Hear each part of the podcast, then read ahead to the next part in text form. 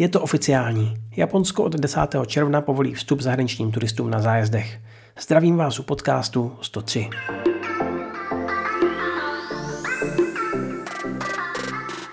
Premiér Fumio Kishida dnes prohlásil, že do země budou moci přijet turisté v rámci organizovaných zájezdů s průvodcem. Má jít o první krok směrem k běžnému stavu. Všichni účastníci musí mít tři očkování a zájezdy mají být jen v malých skupinách. Další podrobnosti zatím nevíme. 岸田総理大臣は現在停止している海外からの観光客の受け入れを V roce 2019 mimochodem zemi navštívilo rekordních 31,8 milionů osob, což pro Japonsko znamenalo příjmy z cestovního ruchu ve výši 46 miliard dolarů.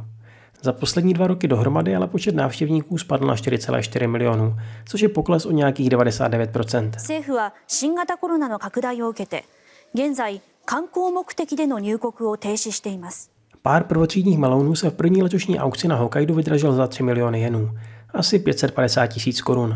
Kiyomichi Noda, prezident společnosti, která melouny vydražila, uvedl, že za to stojí díky své jedinečné chuti. Nebojte, taky to nechápu. Japonsko a EU se dohodly na spolupráci k minimalizaci negativních dopadů války na Ukrajině. Třeba tak, že Japonsko Evropě pomůže s dodávkami zemního plynu. EU ヨーロッパ連合のトップがウクライナの首都キーウを訪問し Oblíbená manga o japonských strašidlech Gegege no Kitaro dostane v létě svou divadelní adaptaci. Na letošek totiž připadá z té výročí od narození autora Shigeru Mizukiho. Hlavní postavu si zahraje Yoshihiko Aramaki.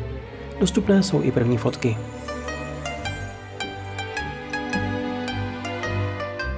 A to je dneska ze zpráv vše. Na závěr mám pro vás ale ještě už sedmý seriálový tip od Zízy. Matané. Ahoj, tady Zíza a sedmé doporučení japonských hraných seriálů. Také jste si zamilovali, jak Nojima Shinji píše postavy, jak vyvíjí příběhy?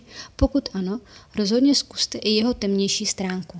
Kromě romantických komedií píše i skvělá dramata.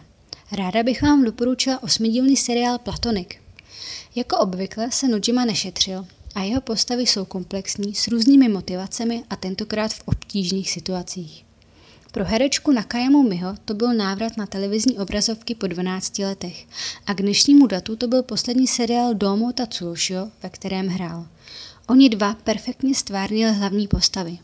Matku nemocné dcery, která nutně potřebuje transplantaci srdce a mladíka, který téhle zoufalé matce to srdce přislíbí. Celá tahle náročná podívaná je o životě. A protože život není peříčko, ani tenhle seriál není nic lehkého.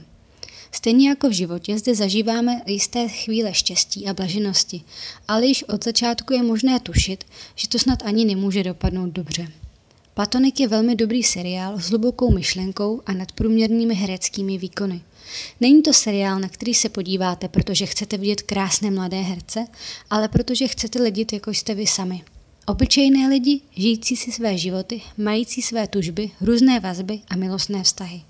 A protože ani v životě nemůžeme předpovídat vše, ani v tomto seriálu není nikdy úplně jasné, jak to dopadne, dokud to nedopadne.